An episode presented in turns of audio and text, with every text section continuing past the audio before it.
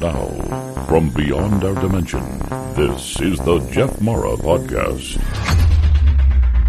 Here's Jeff. My guest is John Carter. John had a near death experience where he encountered Jesus, and today we're going to learn about it. John, thank you so much for being my guest and welcome. Thank you so much. Um, it's an honor, sir, and I, I look forward to explaining my uh, near death experience. Personally, I like to call it a death experience, mm. but uh, I uh, I understand that uh, you know a lot of people call it NDE, so I I understand that. But uh, I uh, just let me know when you want me to explain what happened to me, and we'll take it from there. All right. Well, we're ready. if you like, let's start on the day that you had it and go from there. This was in 20 2020, and you know, 2020 was a bad year for a lot of people, um, but it was particularly a bad year for me. Um, I uh, didn't realize that I had sepsis poisoning, and uh, I collapsed from sepsis poisoning in my home, and I didn't have a medic alert button or anything, and uh, I uh, I wasn't found for five days. And when the police finally got to me and the emergency personnel, they rushed me to the hospital, but my organs were failing. And uh, when I got to the emergency room, um, I had serious, very serious sepsis poisoning in my throughout my body, and it was damaging my organs. And uh, I died twice, according to the emergency room doctor and they had to bring me back twice. And when that happened, um, I had an experience that uh, I would like to share because uh, this was an experience that changed my life. Uh, I'll be honest with you, it completely changed my life. And um, a lot of people tell me now, you know, you you just had a medical delusion or something of that nature. And I tell them, I said, I know the difference between, you know, dream state or medical delusion and something that was very real, something where I could use my five senses, so to speak. And uh, I, when I died, I, it's like my back was on the ceiling, if that makes any sense, in the emergency room. And I was looking down on my body and I was laying there and, uh, the doctor was and the nurses were frantic. They seemed frantic anyway. That and the doctor um, was getting those paddle things ready, and another nurse had this oxygen thing that was on my face, um, and she was squeezing like this bulb. And this other nurse had a needle, and she put it into my arm. And uh, the guy, the doctor said, you know, clear and uh, you know, I watched my chest rise up, you know, on the uh, on the gurney, and uh, the first time that happened, I was instantly taken into a spherical tunnel.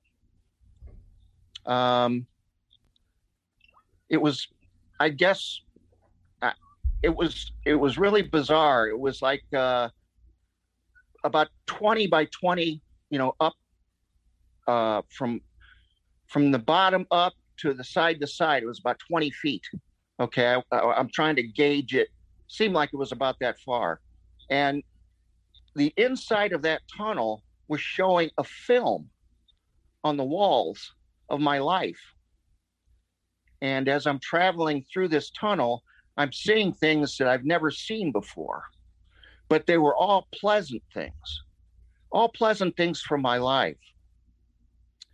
Like when I was uh, three years old, um, my father apparently bought me one of those little metal cars that you could. Uh, we're talking about 1962 here, so that was, you know, quite a while back. But he bought me this metal car for the sidewalk, and he put me in it, and you know, it was one of those little metal cars you could pedal. And I'm watching this on the wall of this spherical um, uh, tube, I guess you could say that I'm in. And uh, when I got back from all of this, I'll explain that later. But when I got back from all of this, I asked my sister. I said, "Did did you know Dad buy me a little car or something?" You know, and she, my older sister, confirmed it. She said, uh, "Yeah, you bought that for your third birthday," and uh, I didn't know. I mean, I completely had forgotten about that, and uh, there it was. You know, in this. So I'm traveling through this tube, and the further I get along, the worse I'm feeling. Um, I don't know if it was a sepsis or what, but I, I'm, I feel like I'm, I mean, the, the pleasantness of the life that I'm looking at, you know, through the years, eight, nine, 10, 11, 14, 15, you know, moving through, I'm seeing different things that I did, you know, and, and pleasant moments in my life, uh, you know, a girlfriend, this, that, or the other, moving right through. And, and my children being born, uh, you know, as I get into my 20s and my 30s, um, just really pleasant things. But oddly enough, my soul, which I'm I'm I'm assuming that's what was traveling, it felt really thirsty and dry. I don't know why, but that's the way I felt. And when I got to the where I was about 60 years old, there was this huge white, I mean, it was light at the end of this tunnel. I should point that out. And when I finally got to that light, um, I was about 60 years old in the sphere, and this giant veil got pulled away. Um, uh, this is going to sound weird, but uh, I was laying in the mud and I could smell the earth. Hmm. I'm laying in the mud on my back and I'm looking up into the sky. And it was a sky that I had never seen before. The colors, I've never seen colors like that. Um, those colors, I don't know, you can't find them here in this realm. The colors were unbelievable. And I was in somebody's left arm, and they had me in their left arm, and I was laying on my back. And this person lifted me up enough to where I could get, I was really, really not feeling well, my soul. And this person looks over at me and it's Jesus Christ, and he's got me in his arm. And he's got this wooden bucket there. It's like a, I don't know, like a bucket you'd use to maybe mop a floor, but it was wooden. And uh, he had a wooden spoon, like a big spoon, too and he dipped it into this bucket and he poured the water down my throat. And he said, In the name of my father. And he poured it down my throat. And then he took the, the spoon again and he put it back into the bucket and he pulled it back out again and he put it up to my lips and he said, And the Son, And he put it in my down my throat. And it was just, uh, Jeff, it was so refreshing. I mean, it's hard to explain, but all of a sudden I'm feeling completely refreshed. And he puts it in again. And this time he takes a spoon and he pours it over my head. And he said, and the Holy Spirit. And he pours it over my head, and I could feel the water running down my face. And um, the only way to explain this, I don't know if you've ever seen The Grinch That Stole Christmas at holiday time where he, his heart grew 50 times. That's the way I felt. Um, my heart just, I mean, my whole body was just enveloped with love. The feeling of, uh, and I looked over into his eyes and I could, I could see that he was the love, so much love and compassion in his eyes. And I felt so blessed. And he lifted me up, and I was standing next to him, and he was wearing a, uh, well, he was. Um, I I tell people this, and they think you know, I'm nuts, but uh, he was wearing a uh, just a regular, like robe you would see in Judea. You know, it wasn't wasn't full of it wasn't a full of adornments or anything or gold or anything like that. And he had a rope tied around his waist and he had sandals on and it looked like the Jesus we know. And I found a picture of it, believe it or not. Um, uh, I found a picture of that same face because when I got back, I'll explain that later. I looked and looked. Man, I, I mean, I researched because I wanted to see his face. I wanted to find it because there's been so many different variations of Christian churches that have showed his face. And I finally found it, but I'll explain that later. But anyway, uh, I looked to my left and there, there's this giant field and the field was full of flowers and it was like a rolling hills. I mean those hills were just rolling and rolling and miles of it. I mean i couldn't see into the distance. It was so far and those flowers smelled so good and jeff i've never seen flowers like that before ever i don't know where in the world you would find them um, there were gorgeous colors again, colors you would never see here in this realm. I've never seen anything like that before. And amongst all the the uh, the flowers, there were thousands and thousands of people. And I didn't know who they were because they were kind of off in the distance. But I looked to my left and there was this giant, there was just one, there was this giant angel and he had huge white wings. And when I say huge, I mean big. I mean, they were gorgeous white wings. And he had a uh, blonde hair. He had long blonde hair. And he was smiling at me. And I thought, boy, who's that? You know, so I asked Jesus. I said, Jesus, who's that? And uh, he said, that's Michael. And I said, Michael, who? And he said, That's my archangel, Michael. And he had a breastplate on and he had vestments. And on his ankles, he had like um, those, uh, I don't know, shin guards, I guess you could say, type things. And uh, he had a long sword, but it was sheathed. And uh, it, what really stood out to me were the wings, how glorious they were. I mean, they were white and they were so big and so beautiful. Um, they were pure white, like a, um, I don't know, it was like a, I mean, they were not tarnished at all. I mean, it was just, they were so shiny and beautiful. You know, I just, I try to explain that, but, um, you know, in that realm, everything is different. It's really strange. Um, and I asked Jesus, I said, I, you know, who that was. And he said, Michael. And I, he said, that's who brought you here. And I said, I looked at him and I said, what? And he said, yeah. He said, and I said, is this heaven? And he said, yes, it is. And I said, Jesus, I said, I don't know if I belong here. I was a sinner, you know. Hmm.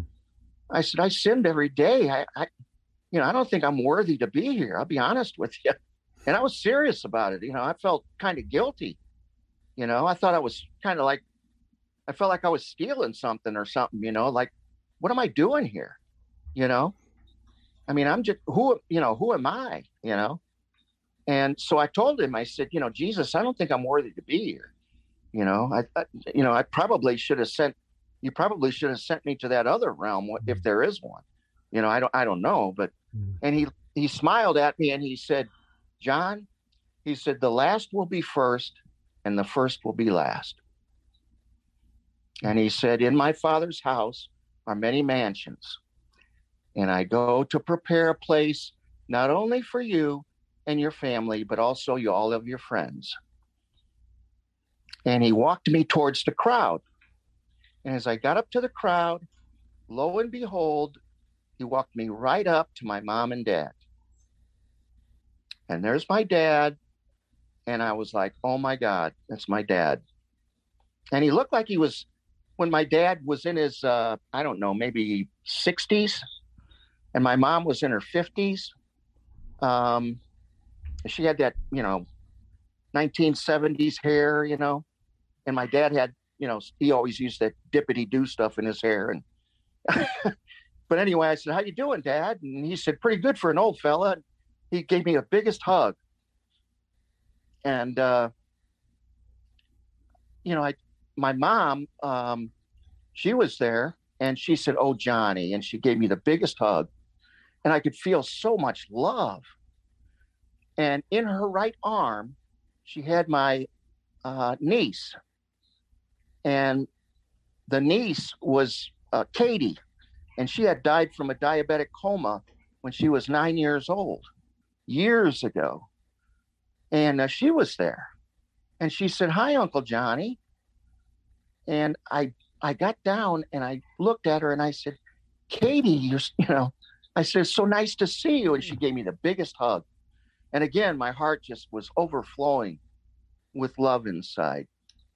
And as I walked up and down, I, I'm seeing people that are from my family, my aunts, my uncles, my uncle, you know, Aunt Helen, my uncle Nick, you know, he's real tall. Um, I see my Aunt Mary Margaret, and I see uh, her husband, um, and he died relatively early, but he's up there. And I saw, uh, as I'm walking, I'm seeing all of these people. I ran into the person I was named after who died at Pearl Harbor. And his name was uh, John Kyleman. And um, he still had his sailor suit on. And I was like, he's like, You don't know who I am, do you? And I said, I think I do. I said, Are you John Kyleman? And he said, Yes, I'm your uncle. Hmm. And I was freaking out. You know, I was like, Man, you know, and everybody was giving me a hug, literally everybody. I mean, it was hug city up there. Okay. I mean, it was great. I mean, I, and I can't explain the love that I felt from all of these people. And as I got deeper into the crowd, there, I started running into people that were older. When I say older, I'm talking about um, early 20th century, late 19th century, where they're their their clothing was different. It was little odd, stuff I'd never seen before.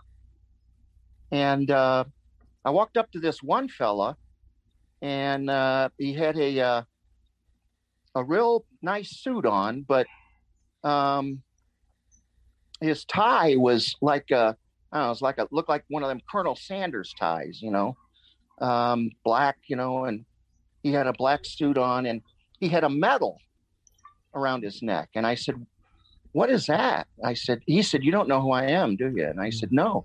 He said, I'm your great, great, great grandfather. Wow. And I said, What? And he said, Yeah. He said, My name's Andrew. It's nice to meet you. Hmm. and he gave me the biggest hug. And I said, That's a cool medal. Where'd you get that? And he said, I got that in the Civil War.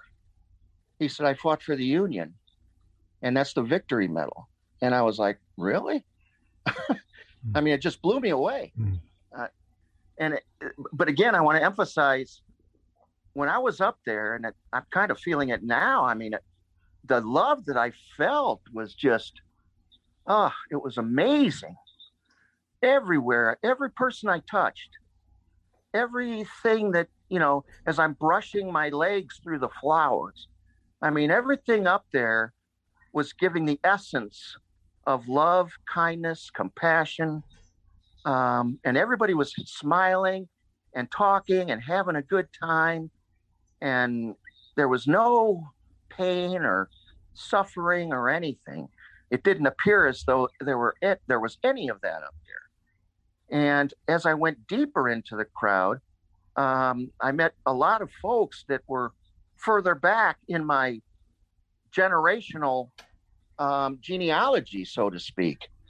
And it was really bizarre because I ran into this one guy who was dressed, uh, I don't know, maybe like the 1500s, somewhere in that category. And he was pushing a sausage cart. And I looked at him like, you know, what's going And I could smell the sausages he was pushing, you know. They they smelled really pungent, but smelled good. You know, I don't know if you ever picked up a log of sausage, but it does smell good. But I mean, his his his cart was just full of them, and he was trying to give me one, and he gave me the biggest hug, and he's talking in a dialect I didn't know, sounded like maybe um, Hungarian or possibly Czechoslovakian. I don't know, but he was trying to give me one, and I waved my hand like I can't, you know, I can't take that. I don't know why, but I said I can't take that, and I gave him a big hug, and he smiled and went on his way. And there was, as I fur- further, there was a guy who was wearing vestments.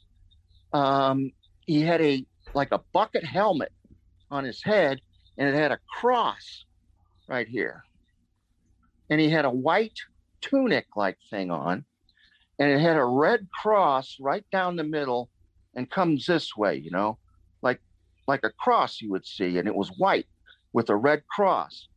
And he had a sword in his sheath, and he had like, I don't know, what do they call that stuff from the 15, 1400, like chain mail mm-hmm. on his uh, legs and arms. And I thought, man, you know, that guy's, he really stood out, you know, in the crowd. And I asked it, one of my relatives, I said, who is that?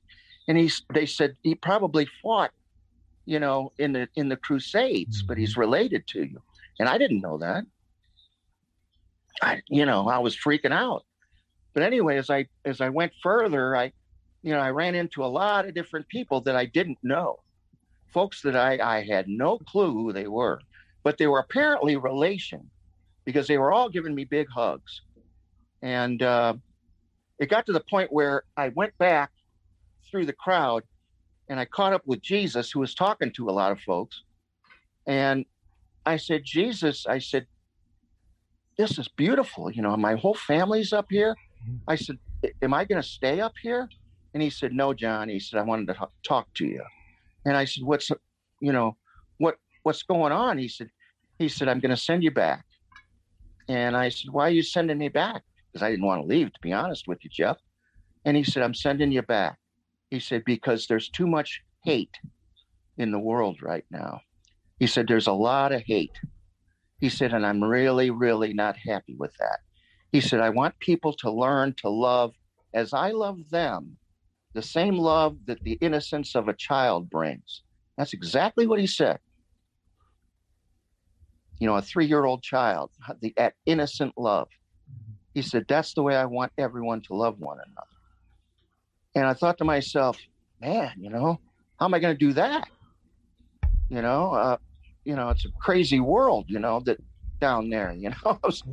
and so I told him, I said, you know, what what would you want me to do? And he said, he said, I'm going to send you back and you just tell people, love one another. He said, and pray for those that are your enemies. Tell them to pray for those that are your enemies. He said, because love conquers evil. He said, you know, light conquers darkness. He said, "In love is the most important thing. And he said, he said, I know you feel that love now. He said, The Holy Spirit now runs through you. And he said, It's going to be easy for you to learn different languages. And he said, I'm going to send you back. And please, whatever you do, don't forget to spread this word that I'm telling you about love.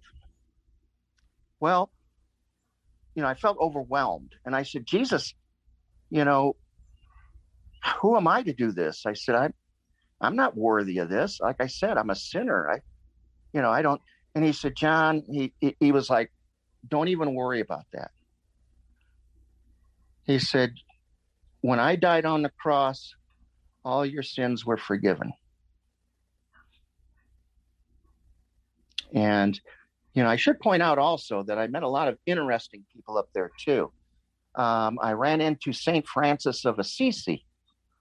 Um, and he was very unique in that, um, of course, he was wearing a Franciscan robe, but he had the uh, his hands had wounds, and his feet had wounds, and he had, and I he gave me the biggest hug, but I couldn't help but notice that his wounds were like glowing in his hands and in his feet. And it was the same thing. I ran into this guy um, who I didn't know that had that. I think they call it the stigmata, and he had that too. And then since I since I got back, I found out who that was, and that was this guy named Padre Pio. I didn't know who he was, but I found him uh, by researching it. But anyway, he was up there. There were a lot of people up there. I want to point something out too, Jeff. There was also people up there that were from every denomination, Christian denomination you can think of. And maybe some you probably couldn't think of. Now, I got to say that they were all relation. So I'm doubtful that any of them were Muslims or, or any of them were, uh, you know, Buddhists or whatever the case may be. But that's not to say that they're not up there. You know, I don't know. I mean, I just don't know. All I know is, is that all my relation was up there, and they were the ones that greeted me when I got up there. And it was amazing that they were all together like that and that they were all enjoying each other's company and hugging each other and talking to one another. It was like being at a family reunion again. But the family reunion went back hundreds of years. And uh, finally, at what seemed like maybe seven, eight hours of meeting people, I finally got tired. And uh, I laid down in the field, and it smelled so good. And I fell asleep. And when I woke up, um, I was in ICU. And I had a breathing apparatus in my throat. And it was down my tracheal tube, I guess. And I looked over and I was very weak. I remember that. And I looked over and there was, because this was right in the height of COVID. And I looked over and there's my daughter with a mask on and my son with a mask on. And they're both crying, looking through the window at me. And um, the love that I felt, I gave them a thumbs up, you know, and they smiled at me and I could see that they were smiling through their their covering, their little N95 or whatever those things are, and uh, I I felt you know really really good. Um, that's the only way I can explain it, you know. And later on, um, and I went through a series of going to different medical institutions. I they transferred me because of COVID. They transferred me out of that hospital they sent me up to a hospital that didn't have COVID at the time, and that was in Portage, Indiana, Regency Hospital. And I had a doctor for basically every organ, Jeff. And they worked on me and worked on me. I got my kidneys functioning properly. Cardiologist did like five echocardiograms on me. They they really went to town on me. My lungs were looked at. You know, they they fixed that. Um, they got my respiratory straightened out. They got my blood pressure straightened out with medicine. Um, pretty soon, um, I was sepsis free. Mm, that's good. They came in and told me, they said, your sepsis, because they were giving me tons of antibiotics, I guess. I, I had what's called a pick thing in my shoulder, and they were giving me kidney dialysis and, and so forth, all kinds of stuff.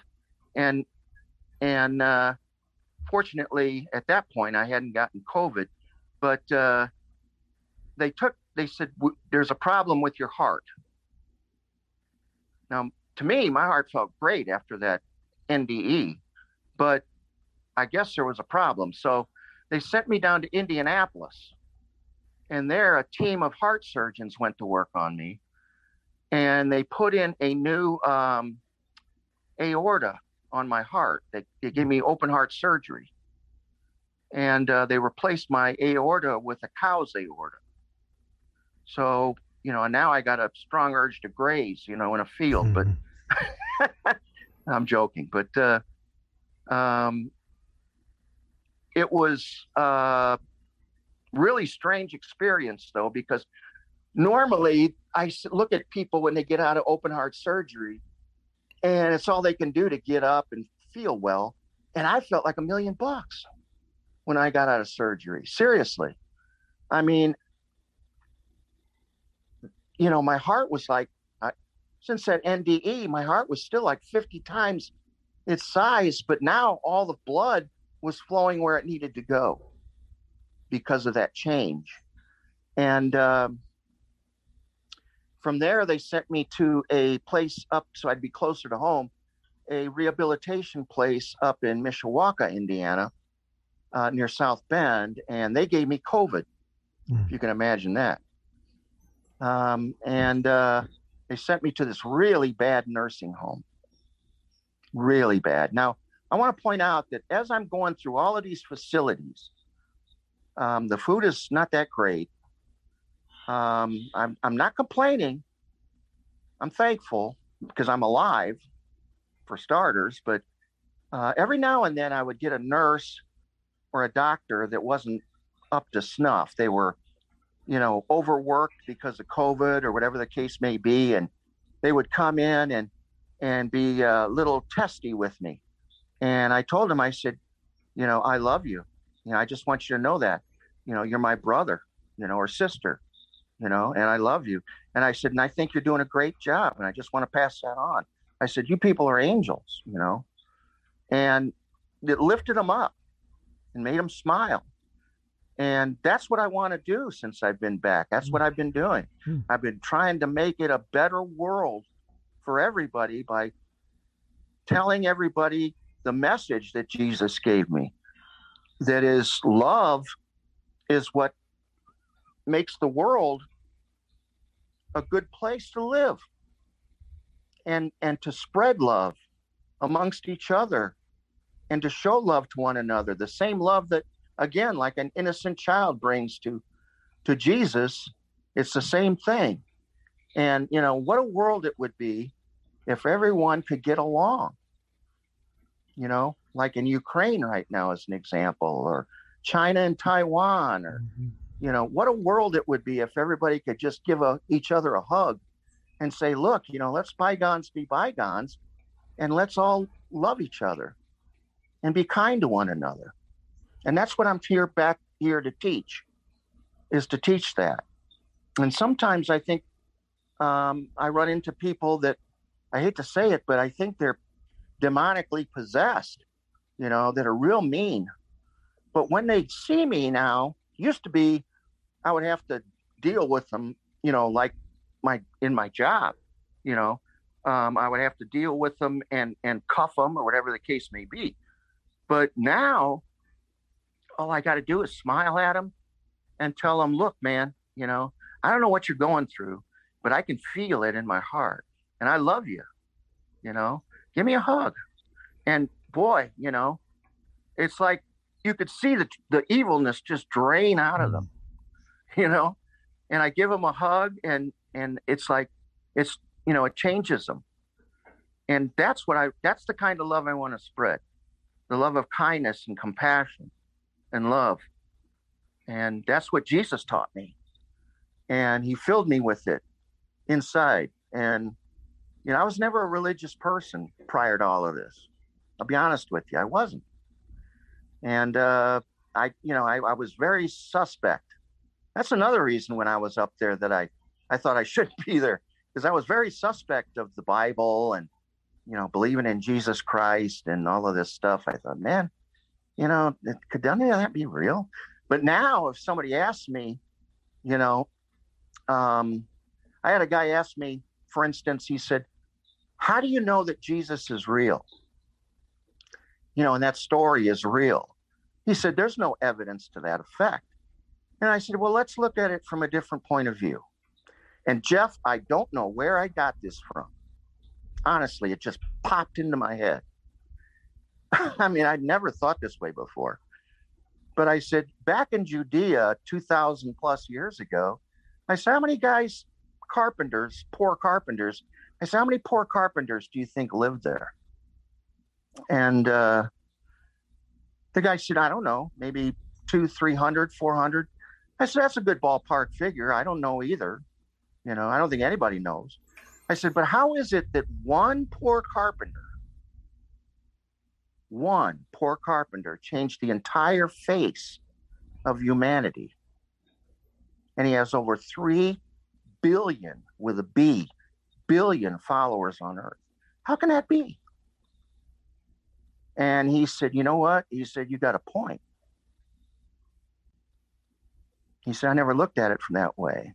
And again, I want to emphasize, I don't know where I got that from, hmm. but I, I just popped into my head. You know, I ran into one guy that said, uh, you know, and I, I, I talked to people a lot about this, this experience. And one fellow said, he, he said, uh, you believe in the, you, you Christians believe in the Trinity. And I said, well, I said, you know, I, I don't know that much about it, but I, he said, look, he said, you know, three cannot equal one. He said three can equals three, you know. And again, Jeff, I don't know where I got this from, but I had a cup of water. You know, I was at a restaurant with him, a cup of water, and I said, "Watch." And I poured a one drop on the table, and then I poured another drop on top of that drop, and then I poured another drop on top of that drop. And I said, "See, three can become one." And he was like, his eyes just like, I mean, he was like, "Oh my God." And I said, Yeah. I said, See? I said, That's, you know, that's what we believe, you know, the Trinity. That's that's that's it.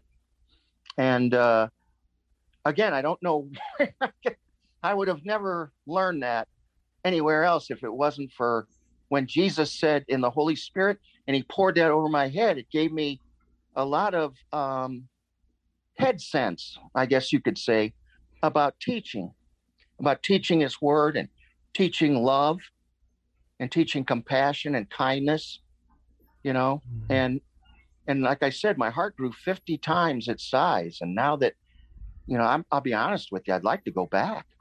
I mean, I'm in no hurry to die. Don't get me wrong, but I'll be honest with you. I know where I'm going, and it's exciting now. I'm not afraid of death at all. Mm. it was like uh, now I'm like, wow, you know. But anyway, I this place gives me COVID rehabilitation place. They send me to this really bad nursing home, um, really bad. I mean, they didn't even take care of you there.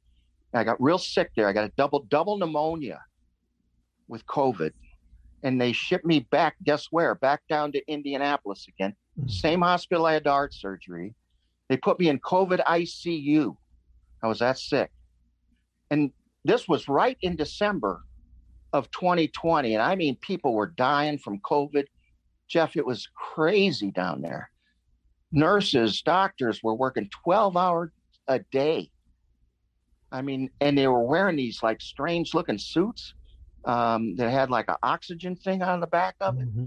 Well, anyway, I noticed that in in ICU that when they would intubate somebody, which, which means put the thing down their throat, that like two or three days later, the blue light would go off and they would die, and and they couldn't always bring them back. And I was so sad about that. And I said, you know, you know, like I said, you know, what you people are doing is is is unbelievable, and and you're all angels. I said, but of course, I was trying to lift them all up because they were so tired, most of them, and uh, they always felt really sad after they lost a patient which I guess is normal. And and uh, I asked the nurse. I said, because uh, Jeff, they were dying like crazy, and they wanted to intubate me too because I was hmm. really sick. And I said, oh no. I said, no, you're not doing that to me. And they said, why not? And I said, because. I said, I want I want remdesivir. That's what I told them. I said, I want remdesivir. And they said, remdesivir. And I said, yeah, that's what President Trump had. I said, that's what got him well. I said, that's what I want. And the doctor said, okay, we'll try it. So he put it into that PICC line and I actually confirmed it. I looked up and I saw it on the bag. It was hanging there. It said remdesivir. Well, pretty soon my lungs started coughing up all of this stuff. And I had a suction tube and I'm sucking it all up and it's all coming up. And I don't know, maybe a half a month later, my blood pressure, my oxygen, um, my lungs, my respiratory, everything was just as it should be. My lungs were clear. They sent me down to a lower COVID place. I still had COVID, So they sent me down to another level where where I was asymptomatic. They said, and um, and then they sent me to a rehabilitation place down in Indianapolis, real nice place for my heart. Um, and it was physical training to get back on your feet because when I was in the hospital for close to nine months and I had lost all my muscle mass in my legs and in my arm, I had to learn how to walk again. I had to learn how to mus- get muscles in my arms again. And I'm still working on my balance to this day. But it's like kind of learning all over again. Mm. And I had to go through a lot of therapy, a lot of mm. therapy. But I really pushed myself, Jeff, because I knew I had to get that message out that Jesus gave me. And so I pushed myself in rehabilitation. I told them if they wanted me to do 30 reps on a machine, I'd do 40 because I wanted to get out of there. I wanted to go home. Well, April of 2021 rolls around. I'm still in there, but I'm working on it. And I got well enough to where I could walk about 300 feet with a walker. And they said, okay, you're ready to go home. And I was like, wow. So my son in law came and picked me up. I got home. I was still a little, little dicey getting around the house, but it, I managed it. I was able to manage it. And uh, I could cook for myself. I had a wheelchair. Uh, they had my daughter and son-in-law had moved everything inside the home down to where I could reach it. And uh, they completely redid the inside of the home and made it disability friendly. And um, that was really nice of them to do. Kind, kind thing to do. And I, I felt like a million bucks when I got back in the house here. But uh, I, uh, since I've been home, I've had the opportunity to talk to a lot of people. Mm-hmm. And um, I was on a different podcast for my NDE, and a lot of people um, were very happy to see the message. Um, the message got through to close to 69,000, 70,000 viewers. Mm. And um, I was really happy about that because for even if I just get the one person and explain to them the importance of loving your neighbor and loving your loving people around you, loving you know and if somebody's really cruel to you or mean to you pray for them and and let them know that you care you know and and and have some compassion for people because not everybody's having a good day out there. And uh, i i'll be honest with you every day i'm vertical now i'm a happy camper. It's hmm, great. Ever since it's yeah. And uh but I i'll also be honest with you when i say I, I can't wait to go back. Oh, yeah. Well, it's common. John, thank you for sharing your experience with us. And I would like to take you back to the beginning and maybe ask you some questions about it. Sure. When you first had your experience, you were in the hospital, you had sepsis. Mm-hmm. Did you just like happen to lose consciousness and then basically you died or how did you Well, what happened was is I was at home and I went to stand up from my bed and I collapsed. And I knocked a table over. All I can remember from that is that I reached for my medic alert button, but it wasn't there because they took me off Medicaid, so I didn't have it. And I fell and collapsed. And I woke up about five days later, really, really sick in the dark and I was reaching around for my phone and I found it and I dialed 911 and they came through the window of my home because my front door was locked. They came through the bedroom window, police officer, opened the front door. Fire department and rescue personnel came in and they got me. And I was so sick that I could barely remember any of that. And when I got to the emergency room, boy, they went to work on me. I mean, it was like really crazy, frantic. And all of a sudden, when I got to the emergency room, I don't know what they gave me, but my heart shut down and I, everything just went black. Mm. You know, I mean, I just boom like that. You know, and and that's when I felt my back on the ceiling and I'm looking down. All right, that kind of clears but, it up for me. You mentioned that when you were going through the tunnel, you saw things that you either didn't remember or you never saw before. Yes. Can you remember or can you tell us some of the other things that you saw?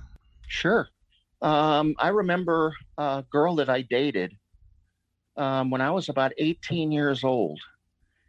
And I'll be honest with you, I thought I was going to be with this girl for the rest of my life. You know how it is when you're 18. You know, you you you have a love and you think you're going to be with that person for the rest of your life. And uh, I was single at the time, and and uh, but I had some really pleasant and nice memories with that girl. And uh, there she is. You know, I mean, on the wall, me and her, you know, on the beach where we used to go and running down the beach and having fun and you know that i saw all of that i there were many instances uh, for instance uh, i was i, I saw it's going to sound weird but i saw when i was sitting in the waiting room when my son was born because back then if a woman had a c-section um, they didn't let the men in back in the early 80s Mm-hmm. and I was sitting in the waiting room, nervous, very nervous. And back then, I think we talked about this earlier, but back then they had, I know it's going to sound crazy, they had in the chair, they had the ashtray right there. And this is a hospital, Yeah. okay? And uh, I'm smoking a pack of cigarettes because my wife is having our baby and our baby. And, you know, the doctor comes out, he's got blood all over the front of him. And he said, uh, you got a son, Mr. Carter. And oh, I was so happy. You know, so happy. I started passing out blue cigars to everybody in the Mm. hospital. You know, I was running down the hospital. I was so happy. And uh, I know people probably think I'm nuts, but, you know, it really was a pleasant experience in my life. And I got a chance to see him through the, through the, uh, the glass thing where you can see babies, you know, and they were changing him and they let me in there actually to rock him in a rocking chair and that was really pleasant and i saw all of that jeff you know and those were pleasant memories just great memories from my life I think you said it, the whole experience over there lasted about seven or eight hours. seemed like it But probably on this side, how long do you think you were gone for? A few minutes? two seconds Two seconds. the time over there i've learned this the time over there is completely different than the time here what may be a fraction of a second or a second here can be hours on end there. And it's really weird but it's a whole different realm a whole different realm. Now a lot of people have asked me well what about you know these other places? What about purgatory or what about hell or you know i can't account for that. I don't know. I mm-hmm. didn't go there. I don't hmm. know if there's there or not you know? I really don't. Um, but i know this much there there are bad people in this world. We we all see that every day on the news. Um, there are a lot of bad people in this world that that do things that are that are unsavory so to speak or very evil. And uh, it's those folks that i want to reach out to the most. People like you know putin over there in russia or you know president xi in china or you know i'd like to i'd like to sit down with them and say look you know you guys need to learn to love you know Mhm. you know you shouldn't hate people or Yeah. you know think that you know grabbing land is something that's important that's not important here what's important here is that we love one another and that we make this whole life a pleasant experience for one another that's what's important and uh, you know if i could get through to them and talk to them about that i think I don't know. I think it might, might make a difference, but you know, that's an that's another story, I guess, for another day. But Mhm. um, in the meantime, I'm trying to do that with a lot of folks, you know, by getting on these podcasts and trying to get that message out that love is extremely important. How about the reality of the place? Did it feel over there like that place was more real than here? And here is the dream? It wasn't a, I, you know, I know what a dream state feels like. I've certainly had a lot of dreams, like a lot of folks, but uh, it wasn't a really a dream state. It felt very real. It felt like um, when you step outside your front door and you feel the wind, you know, and you feel the fresh air. Um, and it's a whole different environment than your living room that you walked out of. That's the way it felt. It felt like I was in a completely different realm and everything I want to emphasize everything smelled so good. Smelled mm. so nice. And everybody smelled so nice. And and Jesus, you know, I want to emphasize that when I looked into his eyes, I saw something I'd never seen before. Never. You know, I've never seen so much love. I mean, it just gripped me. Mm. That love. And and I haven't I I haven't changed uh, I mean, I haven't changed since I got back. I I I feel that so mm. strongly now. And I have to share it.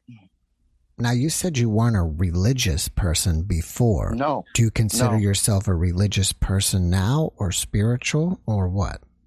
I consider myself a person who's trying to teach. Look, I'm not going to tell people that they need to believe in Jesus. Um, I don't think that's a. Um, I don't think it's fair for me to do that because people are going to believe what they're going to believe. But I do share my experience with people and I say, you know, look, you know, Jesus is very real for me because I was there and I got a chance to talk to him. And I certainly wasn't worthy to talk to him because, you know, he's the, the king of kings of the universe. But I I certainly wasn't worthy. But I don't know why he picked me out of anybody. But here I am. And uh, I so I started to, you know, I felt like I didn't feel worthy when I was up there to be mm. to be it, in his presence. And that's when he said he knew that. And he said he looked at me and he said, "John, the last will be first and the first should be last." You know, and I didn't know what that meant because I, you know, I didn't read the Bible. what that meant. So when I got back, I kind of looked it up in the Bible, and he did say that hmm. in the Bible, and I was like, "Wow," you know, I didn't know that. And uh, so I'm not a religious person per se. Um, my religion is to teach everyone that I run into to lift them up and make them feel good about themselves and love them and show compassion towards them and let them know that I'm their friend in Christ, but I'm their friend. Since you and I'm not gonna, you know, I'm not gonna you know, dally around the fact that they may not believe in Christianity or, you know, if I run into a Buddhist monk, um, I'm going to love them just as much as I am anyone else. You know, if I run into somebody who's a, a mullah from the Muslims, I'm going to give them a hug and tell them, you know, Jesus loves you. And so do I. And please, you know, love your neighbor. Mm-hmm. And and I think that's the that's the message that's important here. Have, and that's the message I'm trying to get through to folks. Since you've been back, have you tried to look up any of the people that you saw while you're over there, like rediscover your family tree? Yeah, I did. I uh, I saw people that I had completely kind of forgot about. I also saw my sisters. My sister has lost two sons to drugs, you know, and her she lost her husband as well to a chemical explosion in 1989. He was a pipe fitter and he got blown like 60 feet, you know, and got killed. And she had to raise three boys on her own. And two of the boys have since crossed over. And I saw three of them when I was up there.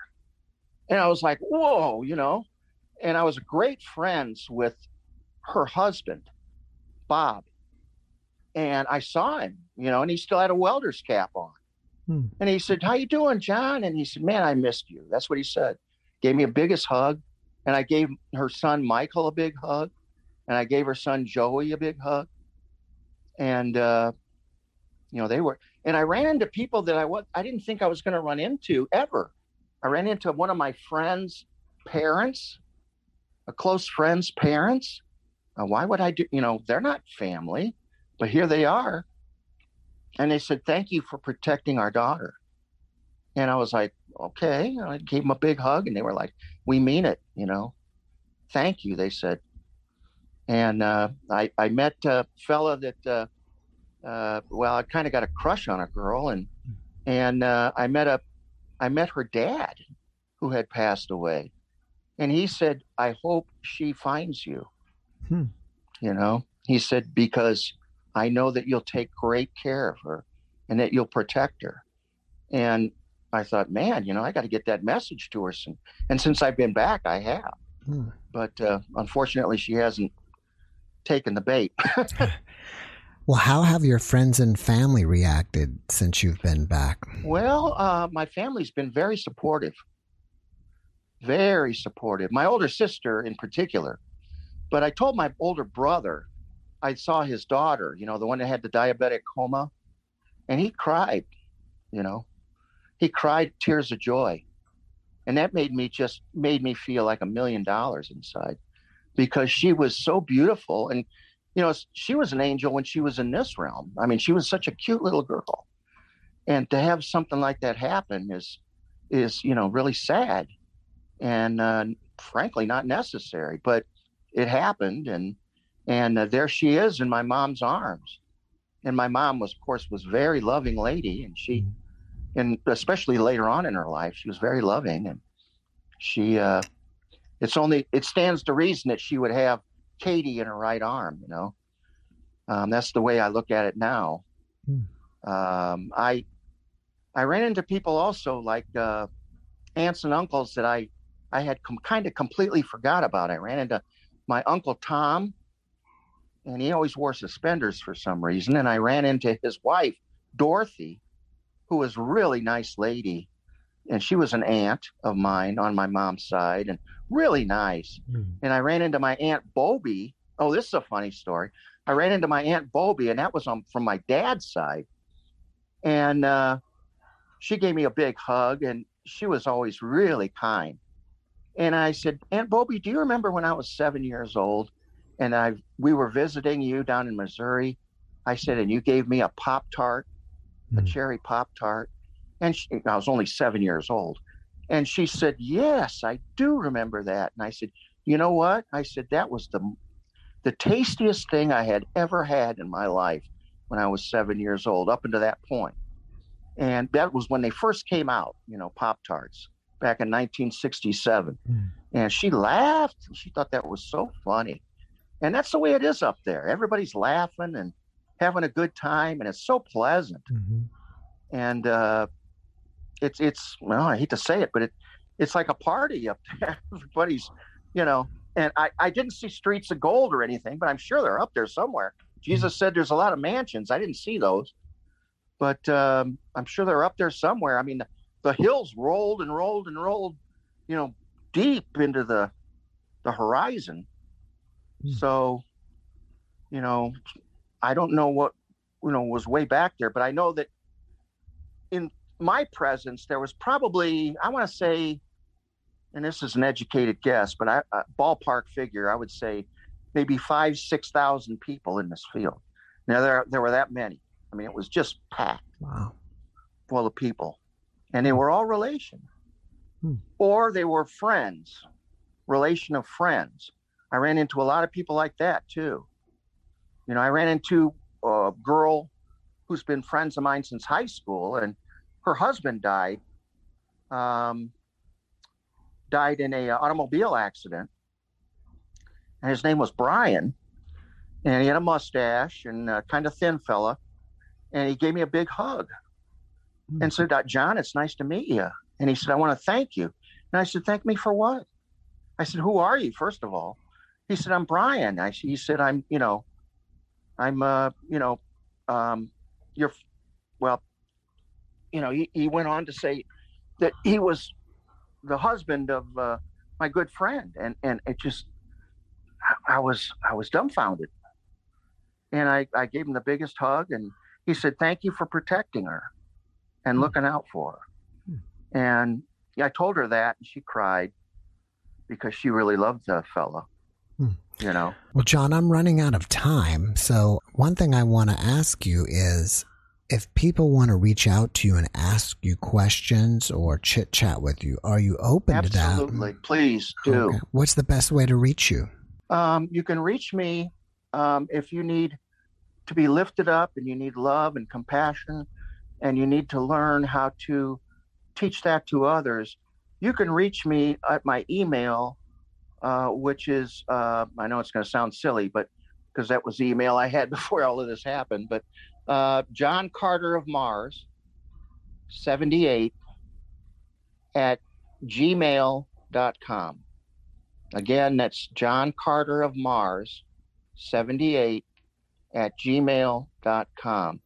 And if they want to leave a phone number or they ask if they want to see the picture I have of Jesus, I'll be glad to send them that same picture mm-hmm. that I found that is Jesus. I have that picture and I, I I found it. I researched and researched and researched.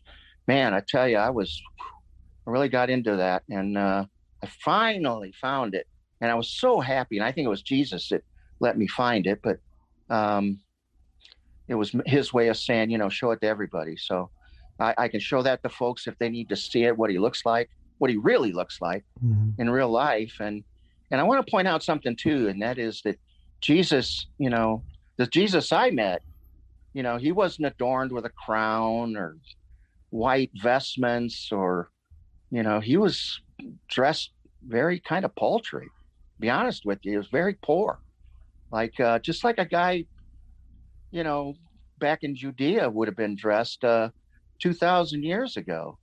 And of course, he had the wounds in his hands, and they mm-hmm. glowed, and mm-hmm. the wounds in his feet, and they glowed, and the wounds in his side, and it glowed. And it's the same thing with those two two other guys that I met.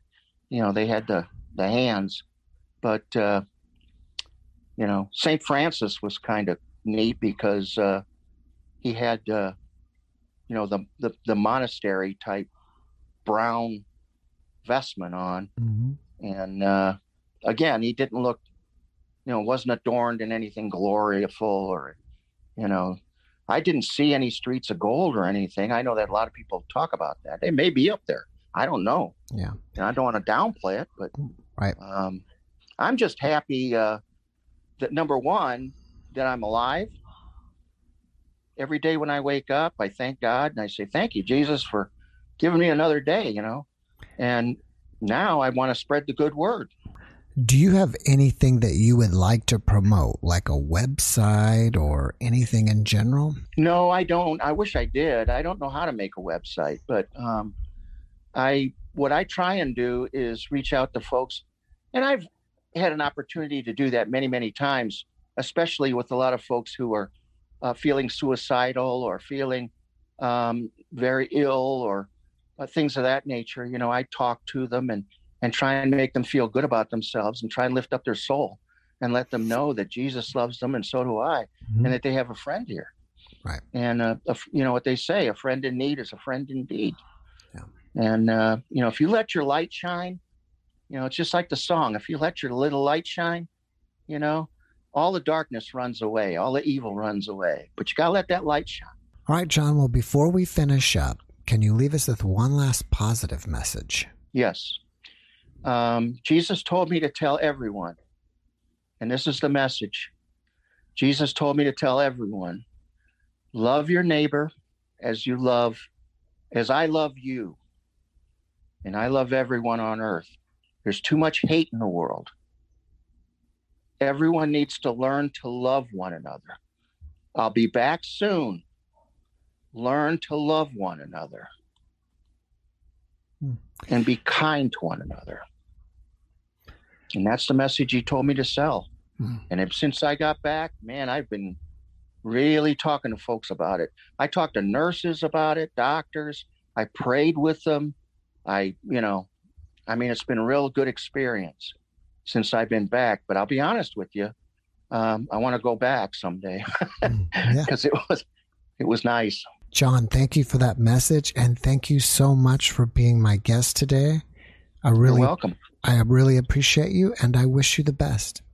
Thank you so much, Jeff, and may God bless you, and and and uh, thank you for this opportunity. Thank you. To get that message out. Thank you and God bless you. Have a great rest All of your day. Bye bye. Bye bye. Thanks for watching the Jeff Mara podcast. I really appreciate you. Another way to show support is through YouTube memberships. And if you do, there are loyalty badges and other perks depending on your level of membership. All you need to do is click the join button underneath the video to find out more. Thank you for your support.